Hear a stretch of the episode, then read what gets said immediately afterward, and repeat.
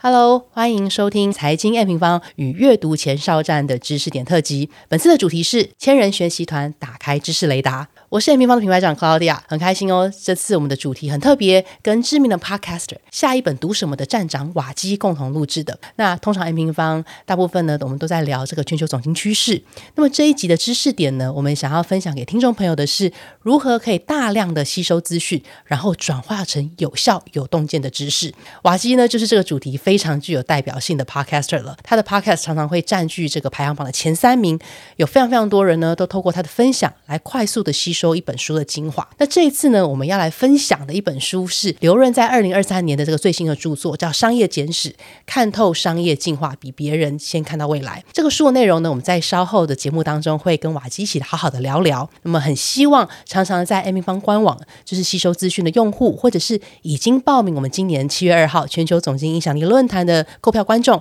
那一天在吸收消化完整天知识的响应之后，可以转化成对你们自己最有用。最丰富的投资洞见和收获。那么，我们今天的节目就开始喽。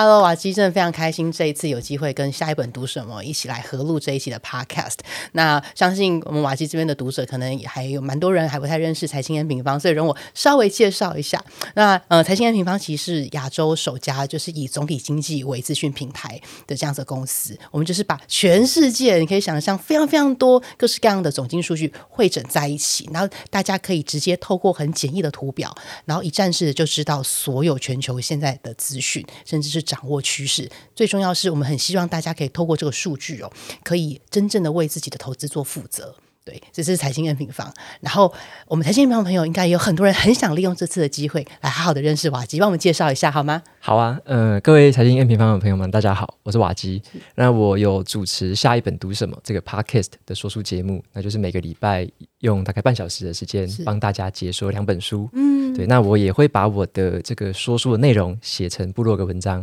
发表在阅读前哨站。的网站上面，那如果大家想要找书评啊，想要找心得，都可以到阅读前哨站去参考看看。太棒了！所以我觉得刚好我们两群这边的这个听众跟观众都对于知识其实有非常非常大的这个热爱，而且大家很喜欢去了解跟从当中找到属于自己的一套的洞见，然后帮助自己去做更深入的学习。那今天呢，我们很高兴有机会可以介绍这本书来。OK，那我先讲一下我们在现场要介绍的这本书，没错，就是。嗯，商业简史，商业简史，对，简是简单的简，然后历史的史，商业简史。那在现场这边，其实我跟 Claudia 个别都有一本书，然后我们把两本书都做满了重点，对，我们的那个标签都贴了很蛮多，很精彩的一本书，对，非常精彩。那我先帮大家简单介绍一下这个作者好了，他的名字叫刘润，是，那他是这个刘润五分钟商学院。算是一种课程型的这种频道的主持人，那他在大陆这边非常的红哦，而且也受很多的咨询的服务啊，或者说企业策略的这个顾问，都会找他。对对，有点像他几乎就是那种第一线的这种专业的一种专家。是，嗯，那他去年出的一本书叫做《底层逻辑》，嗯，对，Claudia 也超级喜欢。对，然后我自己去年也有分享过，然后我就很喜欢那一本书里面把很多东西的底层逻辑就讲得很清楚。是，那我。像那一本书，我最记得的一句话叫做：“呃，能帮助到你的不是你的人脉，嗯，那你能够帮助的人才是你的人脉。”没错，对。然后我那时候跟读者朋友们分享这句话，大家觉得哇，很有感，超有感的。就原来原来人脉这两个字可以用这个角度去解读，是，嗯嗯嗯。所以这一本新书，我自己当初他要推出前，我就很期待。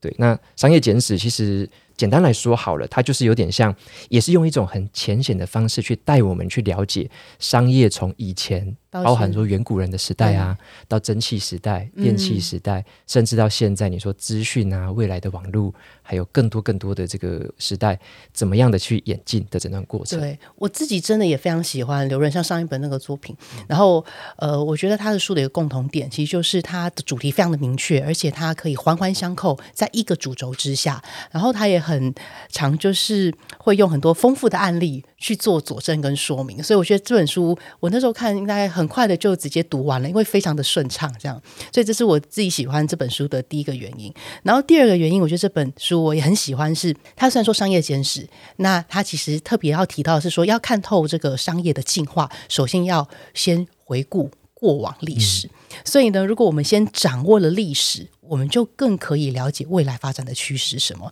所以他几乎这本书花了百分之五十以上在分享，其实历史是怎么样去发展来的。然后我觉得这跟我们总经其实很像啊。对，我们呃，像财经民方，我们为什么花很多时间在谈总经，在谈各式各样的循环？其实就是说，我们如果呢可以呃了解历史，然后知道现在在什么样的位置，其实就更容易对于未来保有想象力。对，而且。呃，我知道说，其实像总体经济，我呃想循环，为什么循环？其实跟人性有关嘛，就人的行为，就是有时候会过度乐观，有时候过度悲观。所以，其实，在这样子某部分的这个 pattern 之下，其实我们去掌握这个资讯，对于未来就可以更有把握度。这是我为什么看到这本书，我觉得很有共鸣的原因。对，而且从这本书里面，读者朋友们可能就可以知道说，从商业的角度怎么去理解这个世界，是这种感觉。那我自己很喜欢这本书，是因为说，像我觉得他。像刘润这位作者，我觉得他有一个特色是他很很会用譬喻。对对，像他一开头就有讲到一件事情，说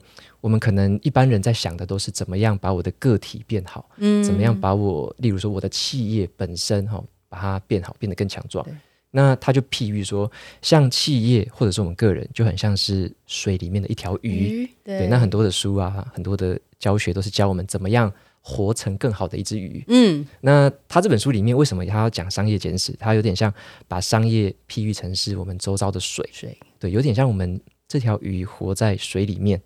那这个水到底长成什么样子？这个水它的这个流逝，对它到底怎么流的？到底它的趋势是什么？我们如果没有去看懂它，我们没有去了解它的话，变成我们这条鱼会在这个里面。游得很辛苦，对，却完全不知道。就像刚刚有提到的总经这种概念，是如果不知道这整个总体经济的变化跟趋势，那我们在里面。可能做很多白工，很多没错，就说是他说的无用功这样子，对对对，里面有讲无用功，对 对对，真的真的，呃，我觉得这本书也很非常非常推荐大家可以来看，是因为他在里面其实就透过五个问题，对，那他我就会让大家说，哎，什么是商业啦？然后商业怎么样进化啦？进化的原因是什么啦？他就是呃环环相扣的去照这个脉络跟大家分享，然后透过像刚刚瓦静分享，他真的非常的善用比喻这件事情。你自己有没有觉得在读完这本有没有最大的学习点是什么啊？对我分享一下我一个学习点，我就觉得他有一句话讲的特别好，就是再回扣到我刚刚讲的那个，我们很多时候都会问说，我自己未来有没有前途？嗯，或者说在这个未来很灿烂、很辉煌的时代里面，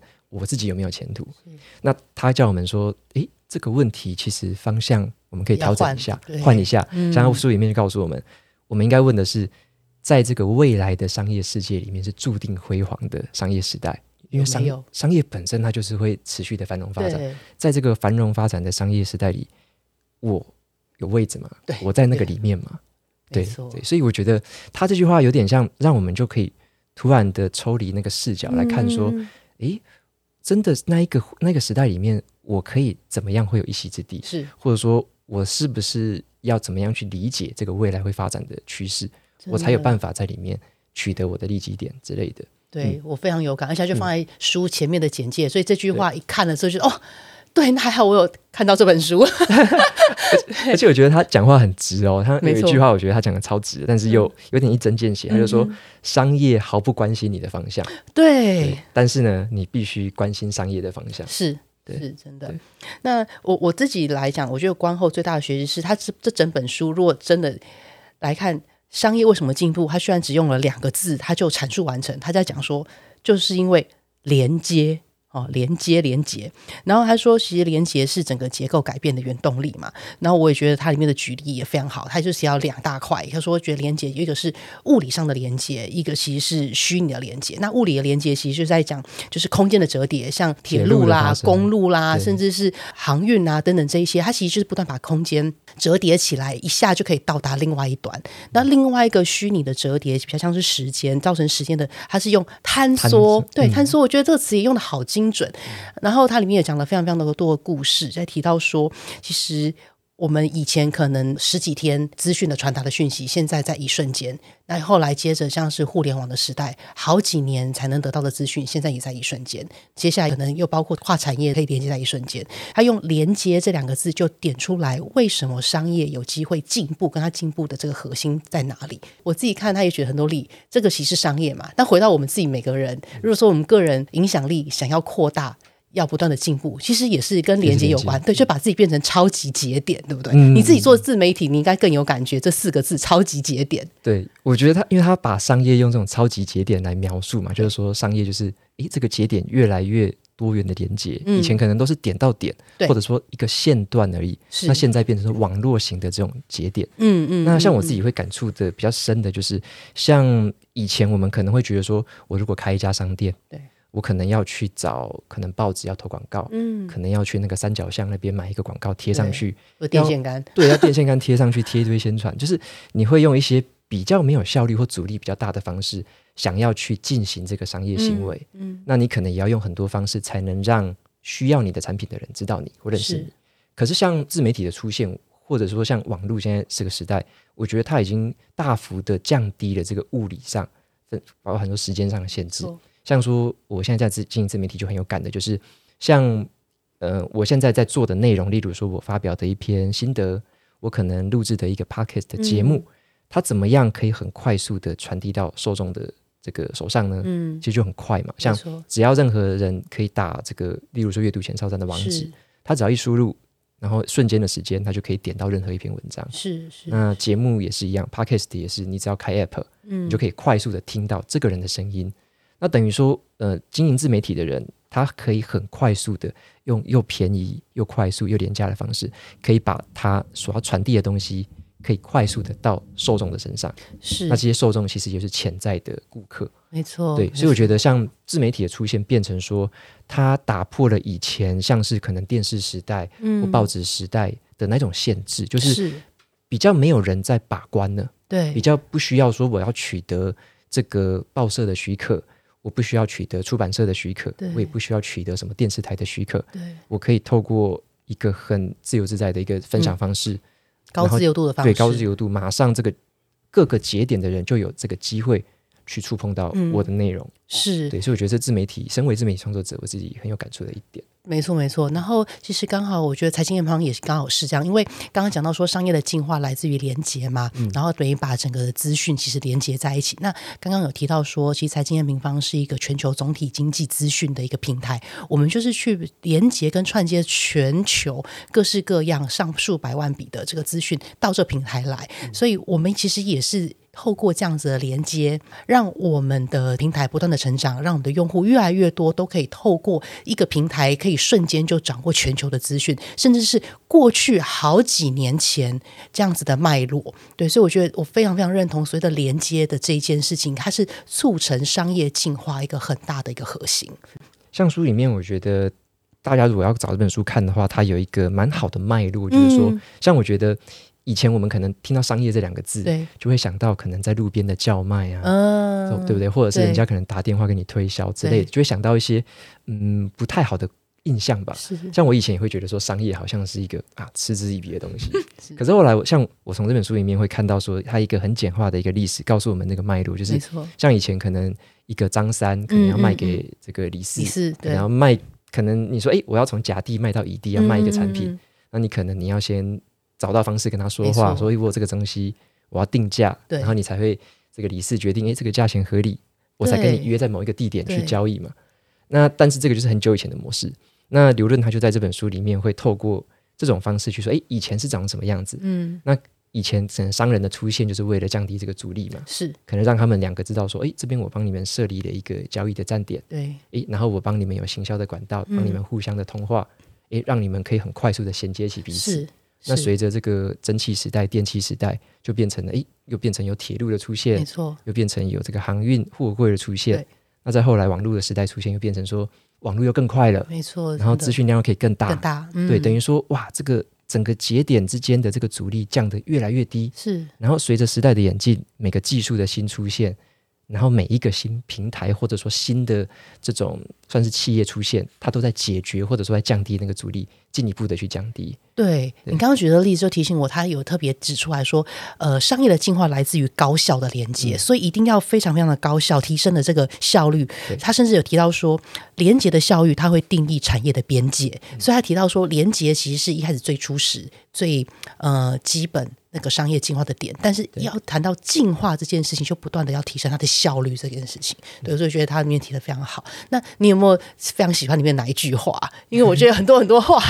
对，现在我们来对一下彼此有没有不一样的这个收获。我觉得有一句话我也是把它记下来，那一句话就叫做“利润是来自于没有竞争”。嗯，哦，利润是来自于没有竞争。它里面有用一个范例来跟我们说明啊，就是说。嗯，很多的人在做商业，或者说很多人在做生意的时候，一开始可能会想的是比较短期的红利。是，它有它有分两个词，一个叫做红利，一个是利润，跟一个叫利润。对对。那所谓的红利是什么呢？举个例子来说好了，例如说，诶，今天在海边，大家在那边玩水，太阳很大，然后他就讲到说，那你如果在那边卖个可乐，你是第一个去卖可乐的人，冰可乐的人，那你就赚到这个红利。对，因为每个人都。觉得哇，好口渴哦，太阳好大，好热哦，就会跟你买这个可乐。那你可能哎，一杯成本才一块钱，你可能卖大家卖三块钱，这个时候是红利。红利可是这个时候呢，其他明眼的商人啊，他们可能也看到这个红利，他可能就跳进来说：“哎，你卖可乐，那我也跑进来卖可乐，再低价一点点。”对，他就一样进了一堆可乐，也是一块钱的成本。然后呢，说：“哎，我就卖二点五块。”嗯。然后你发现，哎，不行，我就卖两块，两块，对，结果越来越低，大家这个红利最后就稀释到，哇，近乎是没有红利了，没错，将近零了，对，将近零了。所以他叫我们先把这个红利哈放在一边，我们要思考的是，如果一个企业可能要更长远、更有竞争力的经营，要去想的是利润。对，那他有讲到护城河的概念，没错，没错。对，对你刚刚讲到说这是红利跟利润，短期跟长期，刚好我也想要 echo 一下。我觉得看到里面有一句话，我非常的有感跟很喜欢。他提到说，因为他刚提到说交易最主要其实呃有两条恶龙嘛，他用他用恶龙去去描述，一个是资讯不对称，第二个是信用不传递。然后他讲到说，就是很多很多过往。商人之所以可以赚到红利，就是他把资讯不对称这件事情拿出来，然后变成他可以赚钱的这个点。然后他提到说，机灵的商人呢，把资讯不对称当朋友；可是伟大的商人会把资讯不对称当对手。那这句话，我觉得我很有感，有时候讲到会有点鸡皮疙瘩。这某部分有点就是很像是利他。长远来讲，其实某部分是利己。记得那时候，呃，财经 M 平方的创办人 Rachel，他那时候跟我提到说，他当时创业 M 平方的时候，他当时也没有想到任何的获利，他只是觉得说，之前在金融产业嘛，那金融产业曾经得到很多的资讯来源，其实不管是透过 Bloomberg 啊等等，可是他们其实不是一般人可以容易取得的。但他就觉得说，这么多的资讯，其实对于呃每个人来讲，非常非常的重要。假设每个人可以提早的知道，其实像是金融海啸等等这一些，其实某部分来讲，因为历史不断的重演，或是以类似的方式重演。如果大家可以掌握这资讯那个脉络的话，其实。可能受灾的这个状况就不会那么的深，所以那时候才想要来创办这样的事情、这样的事业，然后把所有的资讯平台放在里面。所以换句话说，他把解决资讯不对称这件事情变成他做 business 的起点。所以我那时候看到，我觉得哇，我觉得很有感觉。他用机灵的商人跟伟大的商人这边来做这样的区分，刚好也呼应你刚刚说的，我可以来创造短期的红利还是长期的利润？这样对，就是像刚刚提到的，就是说像这个红利的利润，我再帮大家进一步的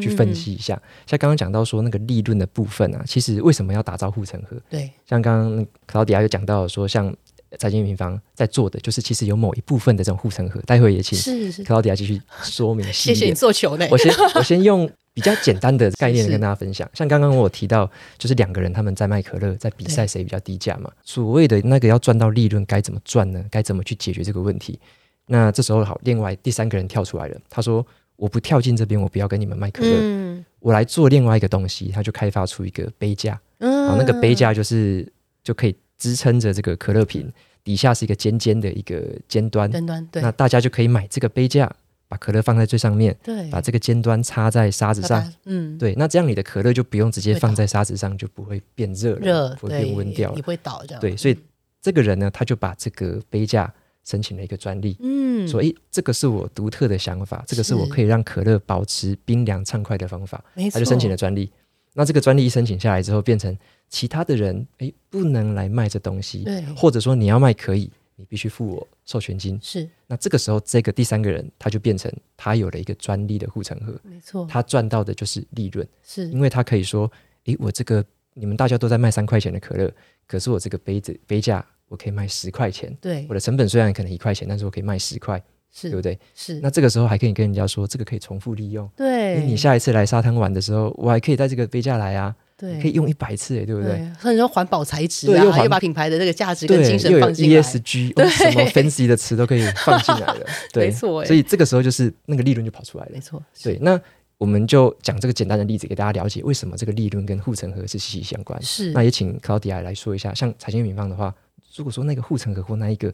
独特的那个嗯点是什么？对呃，说到护城河，因为他在书中他其实也呼应说，巴菲特其实有四类，然后嗯刘润他其实整理出来八项，然后去 echo。然后我自己看到，其实我那时候蛮有感觉的，其实有其中一项就是包括呃管理效率。跟品牌价值，特别是品牌价值这件事情。那因为刚好我现在其实也在呃财经 A 平方这边协助总管理处担任品牌长这样的角色，所以我觉得它里面又呼应到有一句话提到说，不要是说什么呃产品好卖呢就卖那个产品，要去投资品牌的价值，然后也不要把赚的钱全部都拿走拿回家，你要拿来提升管理效率这件事情。那如果说我们可以透过提升管理效率还有品牌价值去建立护城河的话，就可以帮助一个企业真正的去。保有长期的这个增长，然后真正的壮大成为公司，那这件事情真的是刚好连接到，其实刚好在这个月的月初，我们也因为这七年来将近八年的时间，一直的在努力跟专注的做这样子的事情，包括说提供全球这样子的整合数据一个动态大报告，帮助很多的投资者掌握世界的趋势。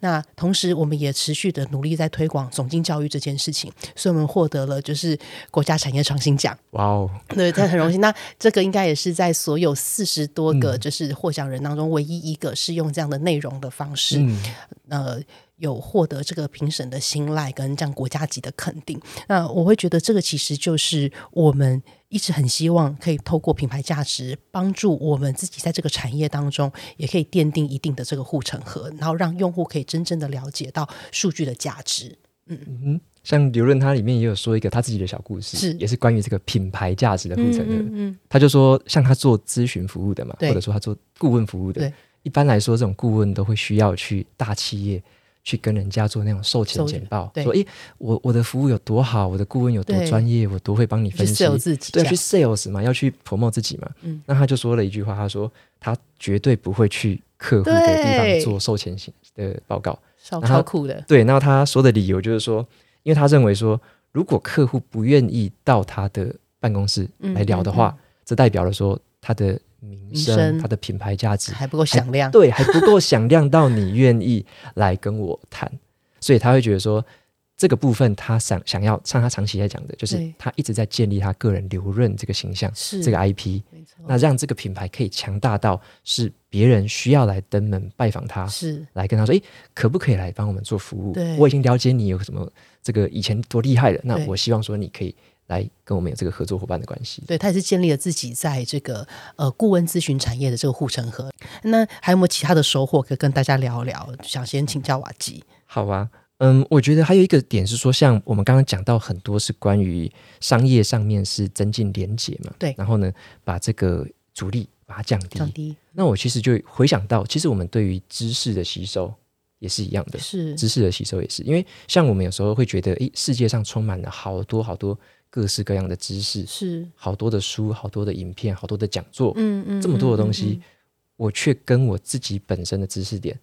连接不起来。嗯，嗯对，那这个时候其实会有点可惜，变成说这个中间肯定有很大的阻力。没错一，种可能是我不知道该怎么消化，是我不知道该怎么样记录，对我，不知道该怎么样转化为对我有帮助的东西。嗯对，所以像我之前对于像我之前很喜欢看书嘛，对，那我就会试试着思考说，我怎么样把书中这么多的知识点跟我自己的知识体系去连接起来连。接，嗯，对，嗯那这样因为你连接起来才会有价值。对连接起来之后，你才会变成你的东西，甚至可以从你这个超级节点再去发散出去，帮到更多其他的人。发挥影响力，对，没错，所以我就会，我之前就特别做一个线上课程，就叫做话术入位输出。是所以我就是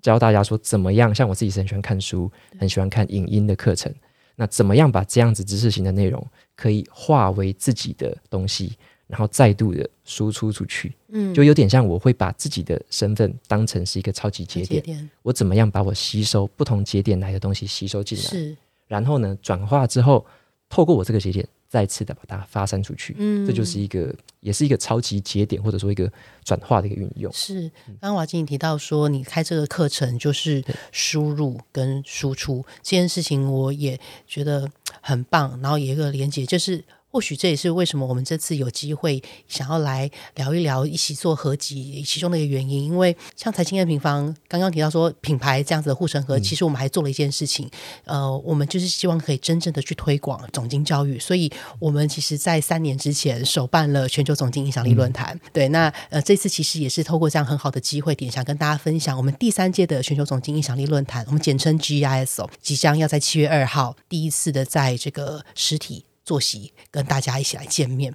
那过去两年，其实我觉得非常的难得，我们算是首开先例，在每一届都找了九位跨领域的讲者，就把这些所有讲者他们厉害丰富的资讯，除了财经，可能还有科技，甚至是呃其他跨领域跟投资相关的这些专家们都一起找来，然后让大家其实在一天哦非常精华的时段，可以去吸收很多很棒的这个丰富资讯，然后也希望可以帮助每一个人透过他们自己的方式获取资讯之后，可以输出成大家自己在投资上面的一些心法跟见解。那这次第三届，我也想要趁机再来分享跟广告，也好好正式邀请瓦基。那我们这次其实也是邀请了九位的这个讲者。那这除了九九位讲者之外，我们的三场的这个论坛也分别找了不同的主持人一起来做推广跟分享。那如果呢，大家其实有上了瓦西的课程，知道怎么样输入跟输出，就希望大家可以透过那一整天非常非常丰富的学习之旅，然后转化成自己有用的投资洞见，让大家在接下来真的可以为自己的投资负责，拿回投资的掌控权。对，对啊，就除了说我们有会把论坛的资讯还有报名的方法放在资讯栏之外，资讯栏对对，因为我想要就是 echo 一下说，像我们听了一个讲座对这么样丰富的是九场的这样的一个讲座，我们怎么样从这里面可以真正把这些知识纳为己用？嗯，没错，其实就是有点像话术入为输出的方法对，而且重点是你化为己用，可能你做了一些笔记啊，嗯你拍了一些投影片啊，对，当场可能跟一些人合照之外，是。我觉得更重要的是说，你怎么把这些东西，例如说，可能去分享给你工作上的同事，是。怎么分享给你身边类似产业的朋友们，是，甚至是网络上如果有在经营自媒体的人，嗯。你怎么样再去分享给不同的人，让他们知道说，诶，我从这样的论坛里面，我 get 到了什么东西。对。那什么东西对我将来我的工作，或者是我对于我的产业的见解有没有什么变化，有没有什么应用？那这样子的分享，我认为就更能够促进跟扩大整个论坛可以带给整个社会的价值。哦，谢谢，谢谢，好棒的建议跟回馈。那刚好，我觉得如果再回到这本书的话，呃，这本书其实它虽然在讲商业简史，它讲未来趋势，它用了比较少的篇幅，可是它在最后的结尾，我觉得很棒。它点出来说，感觉到从前面讲了这么多，看从历史一直看到现在，再看到就是 project 未来，那他已经发现说，可能有四种。就是未来史的预告片，他用这样的比喻就很好玩。那它其中包括像是呃劳动者啦、中奖者、套利者跟取势者。那我想要特别提到说，他讲的最后一种，他只是希望鼓励大家可以一起做的取势者，取取用的取势是趋势的势，他就是说可以不断的透过这个连接的方式，然后还有找到未来的这个资讯，然后提升交易效率。那他觉得这件事情可以帮助我们每个人在未来可以更掌握要往哪里去，就是你刚刚提到的这个水流。我们身为在水流当中鱼，可以去更感受到这个水往哪个方向流，真正的顺势。而走，那就跟我们在总经的趋势一样，总经的这个循环，如果了解了这个趋势，在做投资或是在做决策上面来讲，其实都更能够得心应手。所以我也就推荐这本书给听众朋友们。如果是对于商业这两个字可能一知半解，嗯。或者是诶可能有一点接触，可是还不是这么样通盘的了解的话，对，我觉得这本书光是它里面这样一连串的这个简史，嗯。这样串起来，就可以帮我们算是很通透的看到从以前远古时代对，到甚至到未来，是。可以稍微去 project 一下未来可能会是什么样的一个趋势跟样貌。那这本书我觉得可以帮我们在短时间之内就建构起这样的理解。是，特别是觉得说，对于我们其实活在未来的趋势当中，呼应刚刚讲的。在未来这个注定辉煌的这个历史当中，有没有我们的存在？我们会不会在里面？对对对，然后也鼓励各位所有，不管是瓦基跟我们 N 平方的这个听众朋友，呃，如果有机会的话，可以到我们的全球总经影响力论坛，在当天真的有很多很多丰富的资讯可以帮助大家了解。那今天因为这个很棒的合作特辑，我们也有特别提供我们两边的这个听众朋友这个本集的优惠，就是有一组两百元的折扣码，可以打 R E A D Read R E。A D 两百，就是除了说我们现在呢还在这个票价就可以现享呃千元的折扣之外，再输入这个折扣码，又在立刻的折两百元，非常呃欢迎各位，然后也再一次的郑重的邀请瓦基一起来出席我们的全球总经影响力论坛。没问题，谢谢卡迪啊，谢谢谢谢瓦基。